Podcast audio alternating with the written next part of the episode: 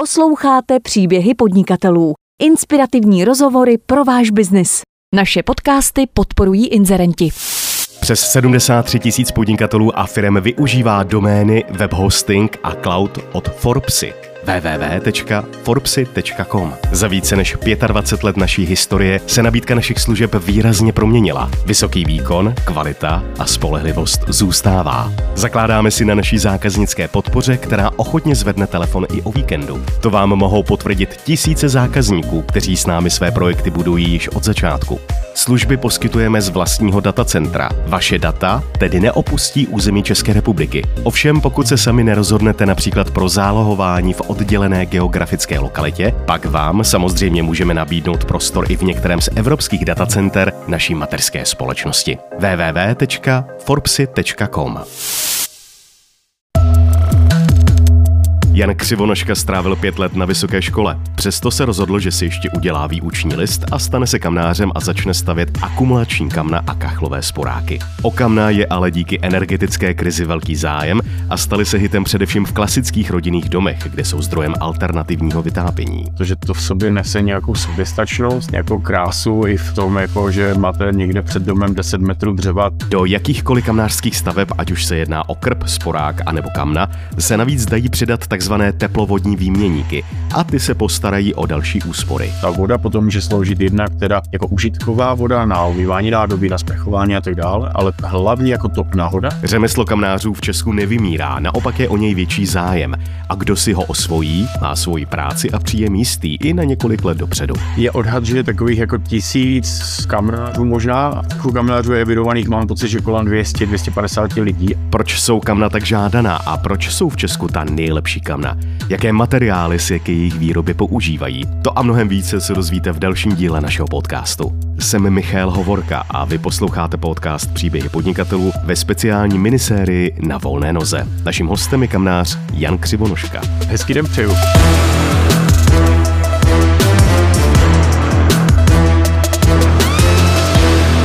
Tento díl vznikl ve spolupráci s portálem na volné noze.cz, kde najdete ty nejlepší nezávislé profesionály. Honzo, vy máte opravdu krásné řemeslo, ale co mě zaujalo hned na první pohled, že vaše původní profese je úplně jiná. Jak se stalo to, že fyzik, který vystudoval jednu z nejtěžších fakult v této republice, se vrhne do oboru kamnářství? Já mám pocit, že ty cesty studentských životů a potom následně té praxe jsou jako složitější a není to vždycky úplně tak jako eh, lineární a jednoduché, jak by člověk očekával. Nám to samozřejmě na Gimplu říkali, že když se budeme dobře učit, tak nikdy nebudeme se pracovat rukama a to jsem slychal celé dětství takovouhle mantru. A pak jsem pochopil, že vlastně ono to je asi složitější, s tou spokojeností a životní a prostě stalo se mně, že díky různým věcem díky různým stážím po škole, které jsem absolvoval a zážitkům a setkáním s lidmi se mně zalíbilo kombinovat tu práci hlavou s prací i, jako rukama, i kreativní a s prací s lidma, s těmi zákazníky, pro které teďka stavíme, tak kamna a prostě jsem šel touhle cestou. Já jenom chci upřesnit, že jsem vlastně, jako nejsem vlastně fyzik, já jsem studoval matfis, a obecnou fyziku tři roky a, a to je to jediné, jako co by mě mohlo nějakým způsobem dělat fyzikem, ale nedělal jsem vědu, nejsem vědec, nemám na tohle Mám na to možná kvalifikaci, ale nikdy jsem to nedělal, nejsem jako, nebyl jsem ten nejlepší student zrovna. To jsem pochopil možná v prváku na tom matfizu. Takže z toho důvodu možná, že jsem nebyl úplně ten dokonalý matfizák a student perspektivní, tak jsem hledal různé jiné cesty a, a prostě to dopadlo tímhle způsobem. Jak dlouho se tomuto oboru vlastně věnujete? Já jsem začal kamnařit v podstatě v roce 2011. Jako místo doktorátu jsem si udělal učiliště a, a výuční list jsem získal v roce 2012, takže tam to podnikání začalo potom naplno. To kamnářství se od toho roku 2012 až 2013 stalo jako mým hlavním živobytím a už jsem to potom nekombinoval s nějakými dalšími řemesly nebo s nějakou další činností. Já jsem jako za studentských let poměrně dost intenzivně pracoval pro různé neziskové organizace a pořád ještě i v tom roce 2010, 2011, 2012 jsem to tak jako kombinoval. Občas jsem dělal eh, pro jeden svět, člověka v tísni a tak dále a ale potom od toho roku 2012-2013 už eh, jsem byl poměrně daleko od tohoto kombinovat a zaměřil jsem se vlastně na to kamnářství primárně. Kdo byl pro vás největší inspirací pro tento obor? Nebo jste se do všeho vrhnul po hlavě sám? Pro mě byla obrovská inspirace setkání uh, na Zaježové na Slovensku, kde jsem strávil rok v rámci stáže, vlastně v rámci nějakého Erasmu po škole a byl to kamnář, který se jmenuje Vlada Santo. Uh, je to špičkový kamnář, který dělá vlastně přesně ten stejný typ kamen, který dneska dělám já. A um, jsou to tak, tak, tak, takzvaná těžká kamna, která prostě jsou řemeslně relativně náročná pro přípravu nějaké to počítání. Člověk musí jako propočítat různé věci a tak dále. A já když jsem viděl toho Vlada, jak ho to jako baví, jaký má zápal, jak opravdu prostě je i skoro bych řekla, že workoholicky v tom položený, tak mi to přišlo jako sympatické a, a říkal jsem si, že ten člověk miluje ten obor a, a že ta kamnařina má k tomu jako potenciál, aby, aby člověk se do toho oboru zamiloval. Mě samozřejmě ten oheň odmala přitahoval a, a i, ta, i ten způsob kreativity, že, že vlastně jako uh, u kamnařiny kombinujete různé uh, dovednosti, různé obory. Trošičku si musíte hrát s železem, občas trošku keramika, je to trošku zednická práce, je to vlastně jako spousta oborů najednou a to mě hrozně vyhovovalo, že to je pestré. A ten Vladou, toho Vlada jsem měl možnost být na jedné, na dvou stavbách, trošku mu pomáhat, abych to opravdu zažil na vlastní kůži naplno a přesvědčil mě to, že to jako by mohlo být ono. Takže jsem potom šel vlastní cestou, vystudoval jsem to učiliště v Horní Bříze, a potom už jsem dělal jako na vlastní pěst, nepodařilo se mi třeba uchytit se u nějakého renomovaného kamnáře jako pomocník, tehdy v České republice vlastně spíš byli ti kamnáři jako víc uzavření, neměl nikdo prostor, všichni eh, pracovali sami a byli spokojení takto, takže jsem prostě začal sám pokus omyl u sebe doma a, a, a takhle to začalo. Ten, ten Když jste se do oboru pustil, načítal jste si k tomu i nějaké informace? Co pro vás bylo nejlepším zdrojem? Bohužel o kamnářství není moc kvalitní literatura a já jsem jako samozřejmě přečetl všechny knížky o kamnech, takové ty hobby, záležitosti, občas v časopisech se něco vyskytovalo, ale jako brzo jsem pochopil, že to vlastně často jsou tam i chyby, které už jsem i sám jako dokázal odfiltrovat, takže jsem z toho byl trošku v rozpacích a zjistil jsem, že prostě musím navázat třeba komunikaci víc s tím, s tím Vladem Santem. Požádal jsem ho tehdy, jestli mě vzal na na dvě stavby, jestli bych mohl udělat, u něho dělat brigádníka.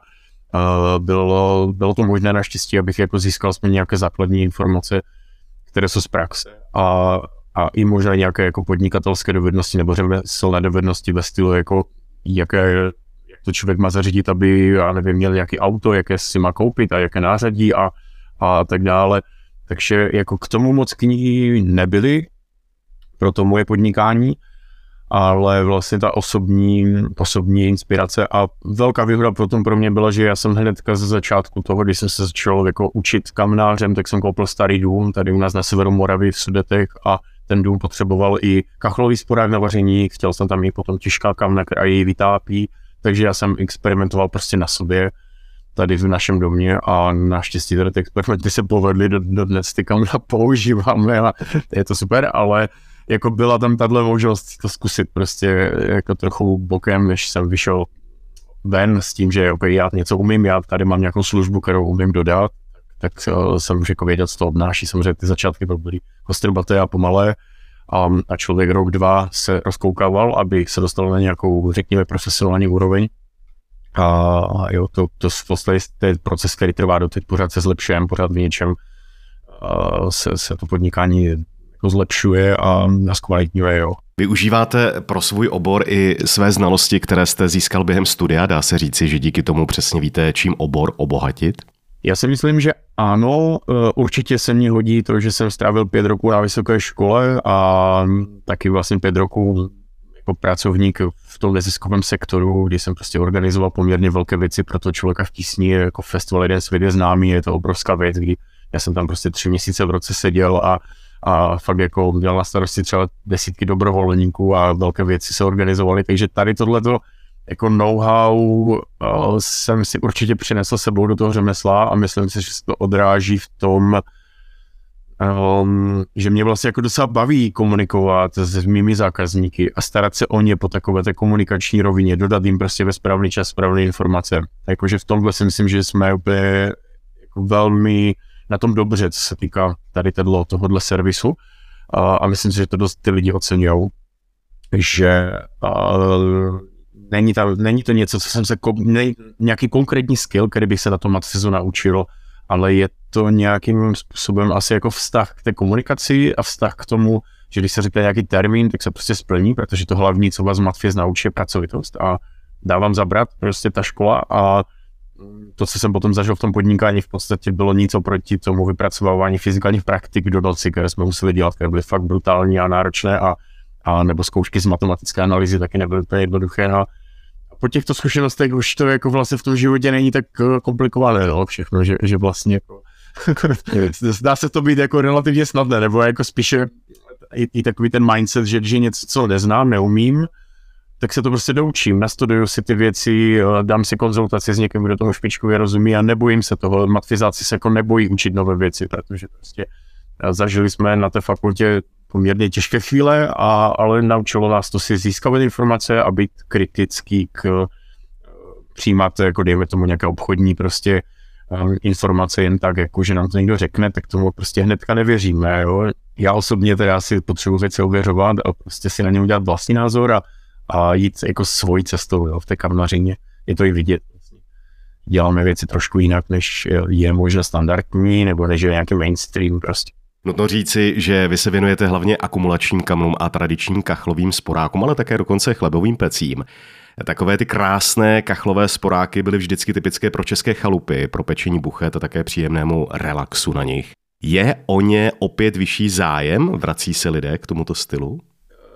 Vnímám to tak, že je obecně zájem o topení dřevem a o kvalitní jako topení, nějaké jako smysluplné topení tím dřevem, protože to v sobě nese nějakou soběstačnost a nějakou, nějakou krásu i v, i v tom, jako, že máte někde před domem 10 metrů dřeva, to je prostě vaše zima, nebo dvě zimy možná dokonce, když máte dobře zateplený dům. A to je jistým způsobem jako pěkná svoboda. A poslední vlastně rok se to akcentuje díky konfliktu na Ukrajině a díky zdražování plynu, energií a tak dále, tak se tohle téma ještě mnohem víc akcentuje, než bylo dřív. Já jsem tady ty věci řešil jako svého přesvědčení v tom roce 2011, 2012, 2013, kdy uh, i možná díky té inspiraci ze Zaježové, což je taková ekovesníčka, kde lidé žijou trošku víc souladu s přírodou, tak pro mě bylo prostě přirozené, že můj dům nebude vytápěný plynem nebo elektřinou, ale prostě bude vytápěný dřevem.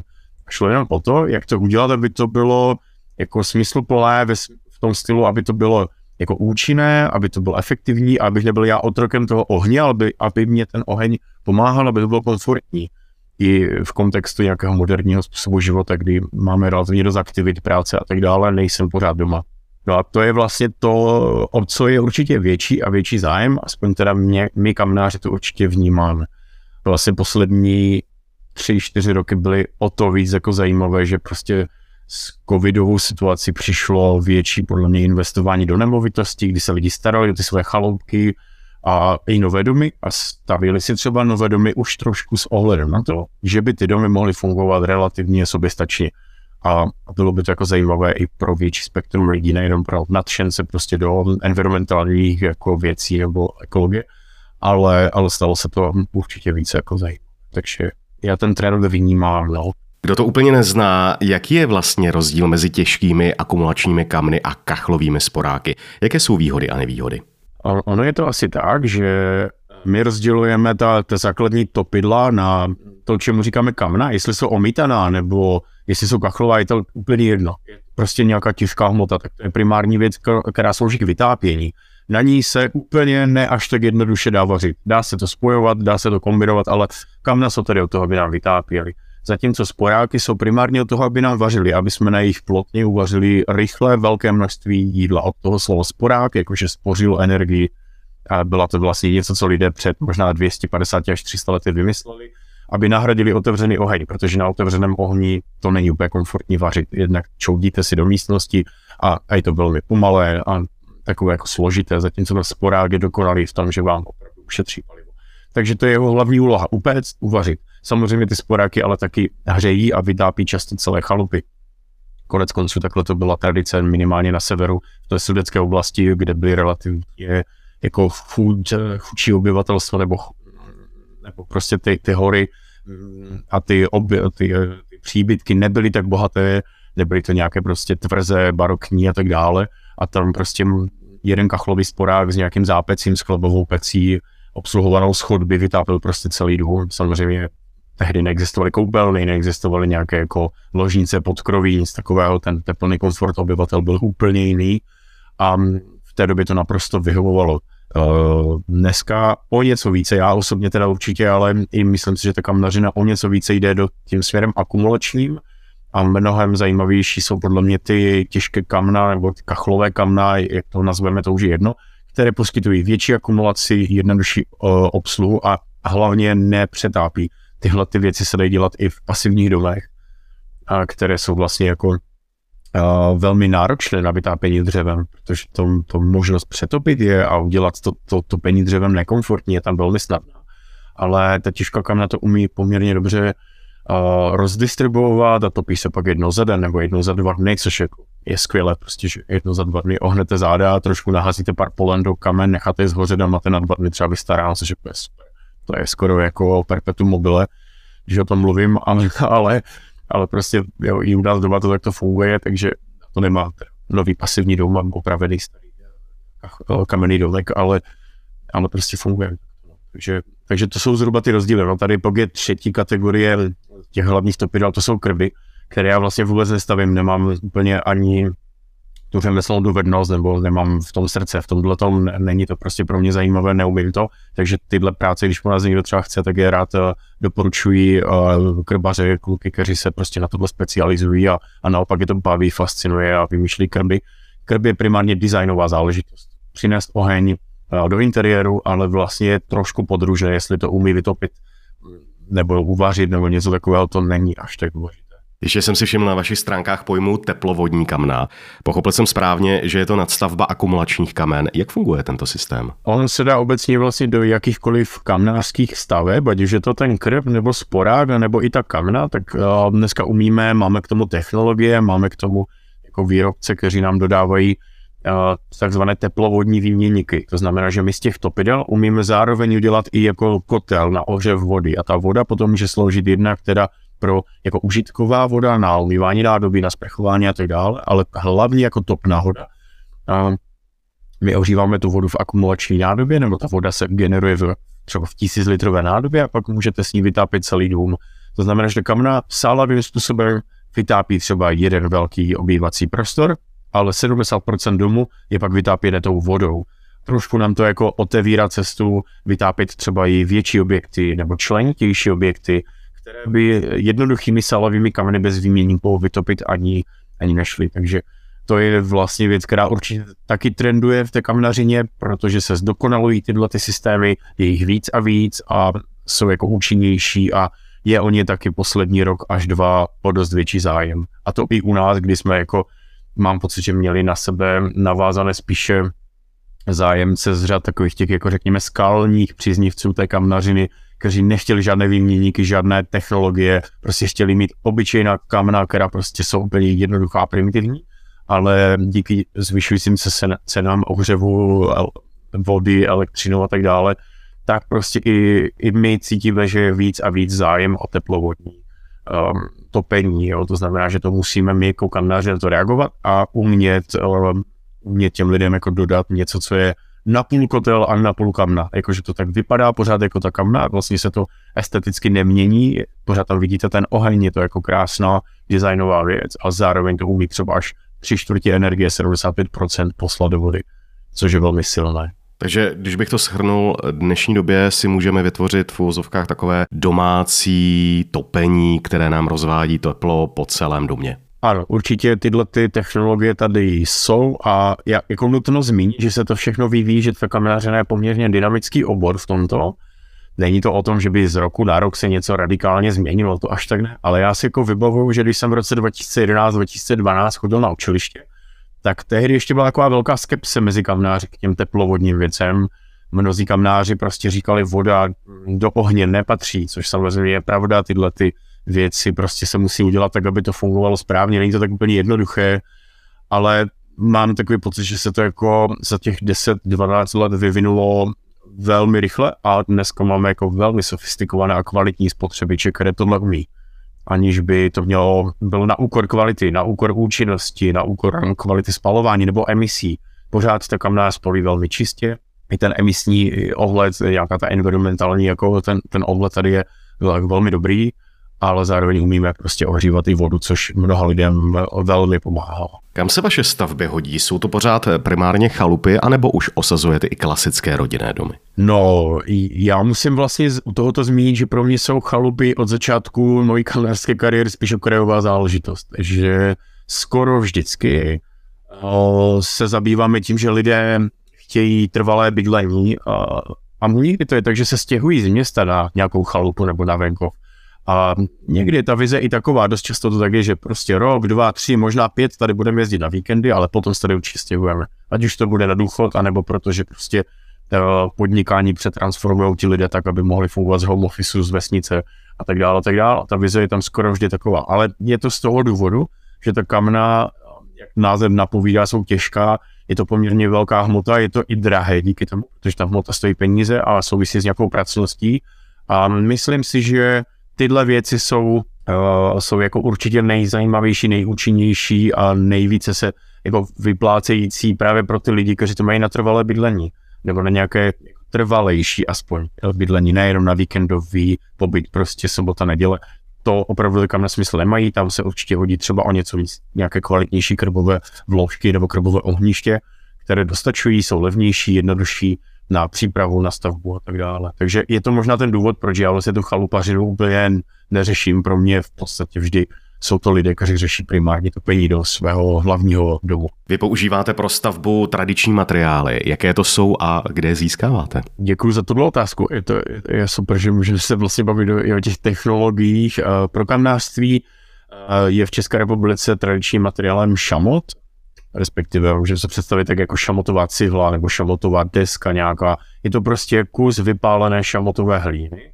A je dobrý u toho zmínit, že Česká republika je taková, jako řekněme, hliněná velmoc, jakože u nás historicky jsou na různých místech naleziště hlíny, které je velmi kvalitní. A to nejenom na keramiku, ale právě i na ty kamnářské účely, a protože šamot je nějaká hlína, která má žározdorné vlastnosti.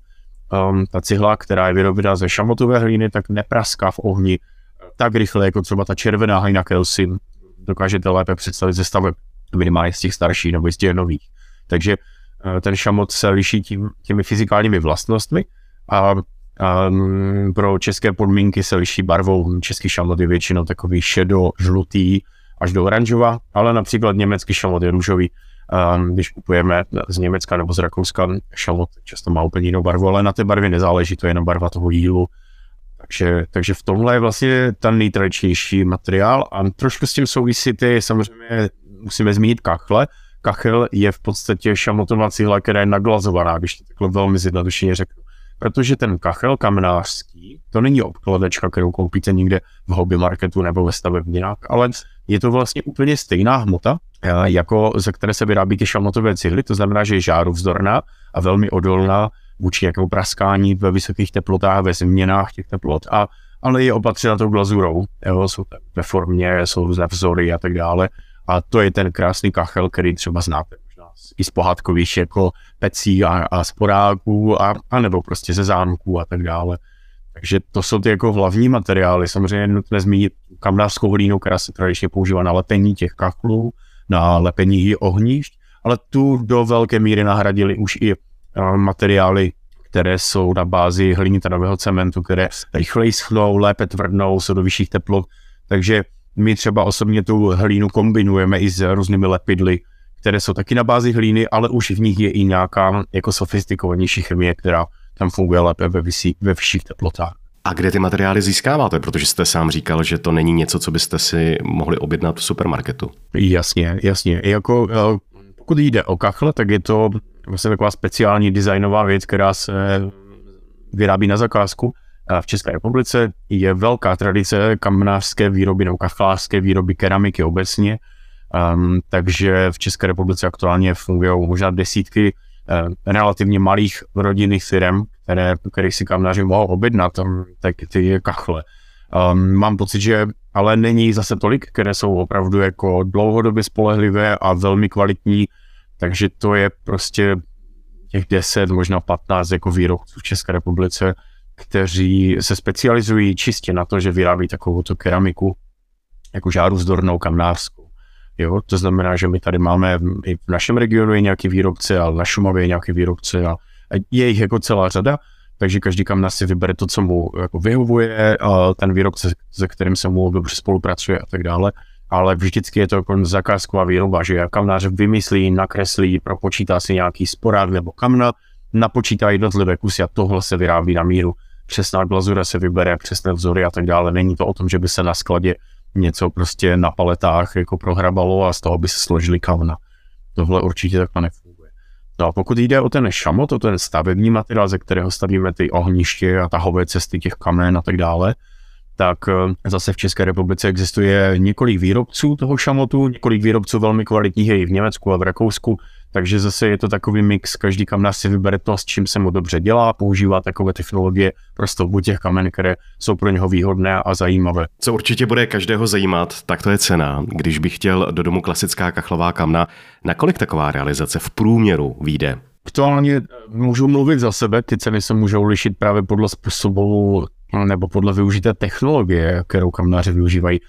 Tak jak stavíme kamna my, vlastně z toho kamnářského šamotu, Um, tak aktuálně po různých dynamických zdražováních všeho prostě v posledních dvou letech, ať už to byly kachle nebo ten šamot nebo výrobci dvířek hodně zdražovali, tak jsme na nějakém průměru 300 až 350 tisíc korun za ta dvou až dvou půl tunová kamna.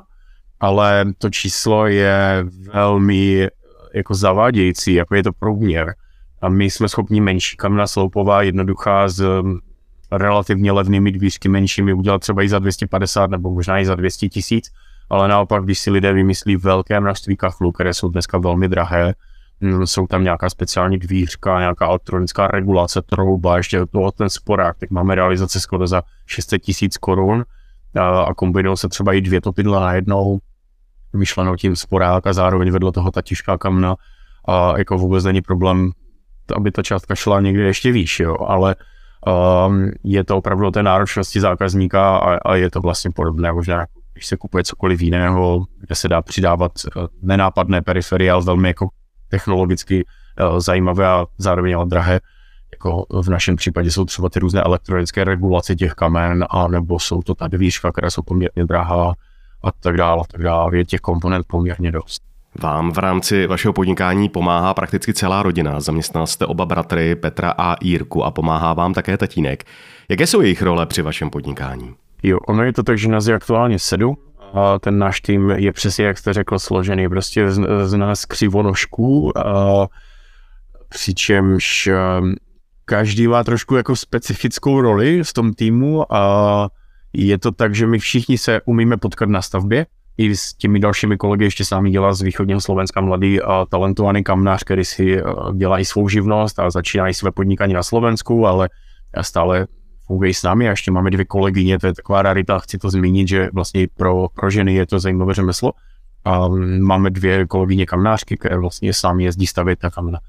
No takže nás je celkem až sedm aktuálně, a je to takový jako cirkus kamnářský, tomu říkám, když někde přijedem na to stavbu v sedmi lidech, je to jako velká stavba, tak, tak to opravdu jako vy, vypadá velice zajímavě, jako sehraný tým sedmi lidí je prostě radost sledovat. Takže to je taková ta zpětná vazba, kterou získáváme od lidí. No a každopádně každý z těch lidí má, samozřejmě na té stavbě jsme všichni dohromady a všichni umí víceméně všechno. Takže tam je to takové, bych řekl, že jsme univerzální. Teoreticky jako najdete si tam, že třeba jako můj brácha Petr moc rád lepí kachle, je velmi precizní, takže prostě jako v tomhle takového v úvozovkách specializace, ale samozřejmě to musíme umět všichni. Uh, jo, podobně jako další věci, takže to asi je vlastně takový, že ten kamnář musí být opravdu univerzál, ale potom jsou tady různé věci, které se dějou mimo stavby, protože my ne, nestavíme kamna pořád jenom každý týden, že bychom byli na stavbě. My musíme ta kamna velmi intenzivně připravovat. Ta příprava těch kamen v podstatě trvá úplně stejný čas jako jejich stavba a myšleno tím různé nákresy těch kamen, různé výpočty a tak dále, a tak dále. A tam právě se ukazuje, že je skvělý mít jako takhle široký tým, protože um, vlastně můj bratr Jiří je původem stavář projektant a dělá pro mě uh, různé výpočty tepelných ztrát a takovéhle jako analýzy teplotní, které jako nám potom pomáhají lépe nadimenzovat ta kamna. Petr je zase fanda do IT technologií, původně to ITák a baví ho modelovat ta kamna ve 3D, takže to je jeho doména. On dělá v nějakém softwaru prostě 3D modely těch kamen, což nám zase pomáhá v plánování, v nějaké zkvalitnění té služby. Můj otec je původem zámečník, dělal to 30 let prostě ve fabrice, která vyrabila pračky a, a vlastně přetransformoval se v kamenáře, ale zároveň pro nás dělá skvělou práci v tom, že dělá z nerezu a z různých jiných ocelových jako komponent, různé ty klapky a různé takové ty regulátory vzduchu a prostě všechno možné, co kde je potřeba jako vyřešit, tak on to udělal levou zadní, co pro mě by to bylo poměrně náročné, třeba učit se se svářečkou a tak dále. Pro něho je to prostě hračka, protože to dělal celý život, takže v tomhle je to skvělé, že se ten jejich potenciál jako krásně zapojil do té mozaiky řemesel, kterou v těch kamnech potřebujeme, no. Takže v, tom, v tomhle každý má trošku svoji roli a, a, a je to jako skvělý mít, mít ten tým lidí, no. Z toho mám radost. Vy jste i členem cechu kamnářů. Kolik v republice je odhadem vlastně těchto řemeslníků a jaký je o tento obor zájem? Aktuálně je odhad, že je takových jako tisíc kamnářů možná, ale myslím tím kamnářů a zároveň krbařů, zároveň prodejců krbových kamen. V cechu kamnářů je vydovaných, mám pocit, že kolem 200-250 lidí a já jenom chci upřesnit, že já jsem pozastavil své členství asi před pěti lety a ještě se mi nepodařilo do toho cechu znovu vstoupit, jako o to usiluju intenzivně. Ale nejsem schopný se dostavit na volnou hromadu uh, této organizace, protože vždycky mi do toho něco vleze rodinný program a tak dále, takže prostě jsem takový lentl a, a, a vlastně teď nejsem aktuálně členem cechu kamnářů. Ale nebrání mě to v tom ten cech podporovat, jako doporučovat ho jako relevantní zdroj a tak dále a, a samozřejmě vnímám ty cechovní kamnáře, kteří jsou jako špičkoví, vzdělávají se a tak dále. Takže v tomhle to je úplně jedno, jestli člověk je nebo není jako členem, prostě jsme jako, vnímáme se jako jedna komunita kamnářská. Každopádně ne každý kamnář je členem, a, ale možná jako zajímavé se zamyslet, kolik z těchto, řekněme, stovek lidí, kamnářů, je opravdu těch, kteří dělají ty, ta takzvaně těžká kamna, nebo ty sporáky. Jo, to je totiž jako poměrně malá komunita. To jsou prostě možná do stovky lidí, možná jsou to jako desítky to se to samozřejmě trošičku jako vyvíjí a mění a je spousta krbařů, kteří nikdy kamna nestavili, ale dneska se uh, díky i novým technologiím zjednodušujícím tu stavbu a, a zkvalitňujícím jako ten proces stavby, tak to umožňuje i těm klukům, kteří kdysi dělali jenom krby a báli se třeba dělat kamna, nebo je to nezajímalo, tak dneska to dělají, protože ta akumulace je potřebná. Ty dnešní nové domy, zejména ty pasivní stavby, ty nízkoenergetické stavby, v podstatě vyžadují, abyste stavili kamna a z toho krbu udělali nějakým způsobem kamna. Ono to jinak ani nejde.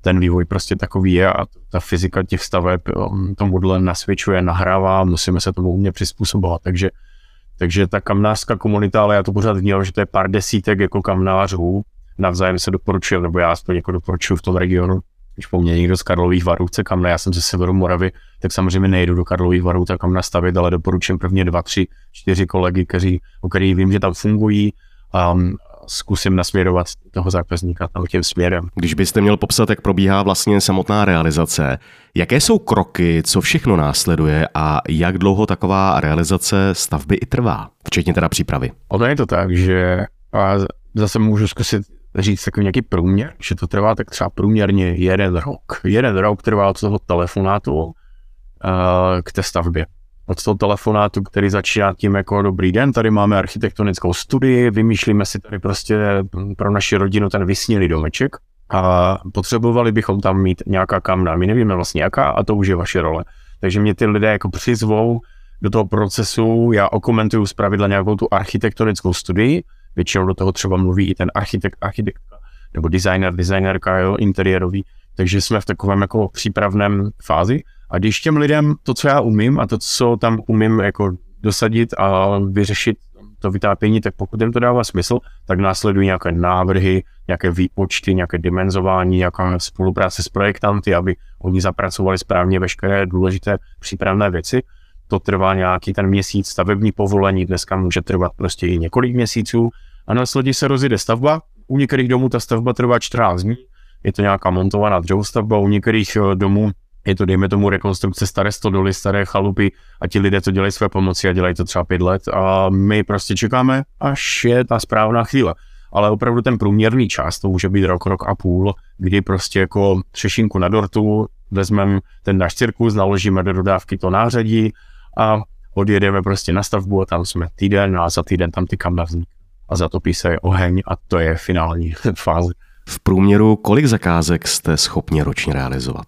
v, naší, v našem případě, přestože je nás jako sedm, tak jsme schopni uh, udělat nějakých 20 až 25 projektů kamen a s tím, že dotáhneme do té stavební části. Těch projektů, které já třeba řeším v počítači a komunikuji, tak je klidně 40-50, protože se to tahá z roku na rok a plánujeme vlastně tu práci na rok až na dva roky dopředu, nebo i víc. Ale, ale to, co opravdu zrealizujeme, tak je nějakých 25 projektů. Třeba v Lani to tak nějak bylo.